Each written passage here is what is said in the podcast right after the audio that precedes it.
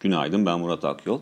Yeni güne başlarken yurt dışına baktığımızda A B D endeksleri arasında belirgin bir ayrışma yaşandığını görüyoruz. Son dönemde göreceli zayıf performansıyla öne çıkan Nasdaq günü yüzde bir virgül beşin üzerinde kazanımla kapattı. E, tarihi zirvesini test eden S and P beş yüz endeksi yatay kalırken Dow Jones ise üç ana endeks içinde eksi bölgede kalan tek endeks olarak dikkat çekti. Endeksler arasında yaşanan ayrışmada ilk çeyreğin son günü olmasının yanında Nasdaq'ın son dönemde geride kalmış olmasının ve Biden'ın altyapı planının etkili olduğunu söyleyebiliriz.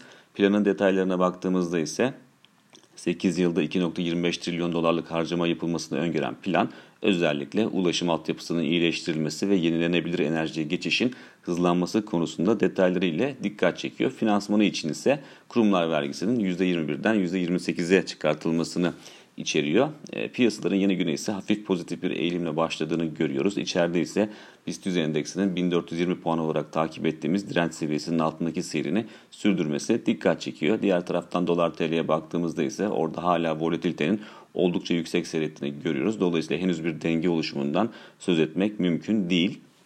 Diğer taraftan ons altına baktığımızda ise orada da hareketliliğin artması dikkat çekiyor. Özellikle A B D tahvil faizlerinin kısmen geri çekilmiş olmasının altına destek verdiğini söylemek mümkün. Gün içinde bin yedi yüz on beş dolar seviyesinin üzerinde rakamlar görürsek yukarı yönlü eğilimin destek bulabileceğini söyleyebiliriz. Makroekonomik veri tarafında ise günün en önemli konu başlığını Amerika'da açıklanacak olan I S M imalat endeksi oluşturuyor. Önceki ay altmış virgül sekiz değerini alan endeksin altmış bir virgül üç seviyesine yükselmesi bekleniyor. Bir sonraki podcast'te görüşmek üzere.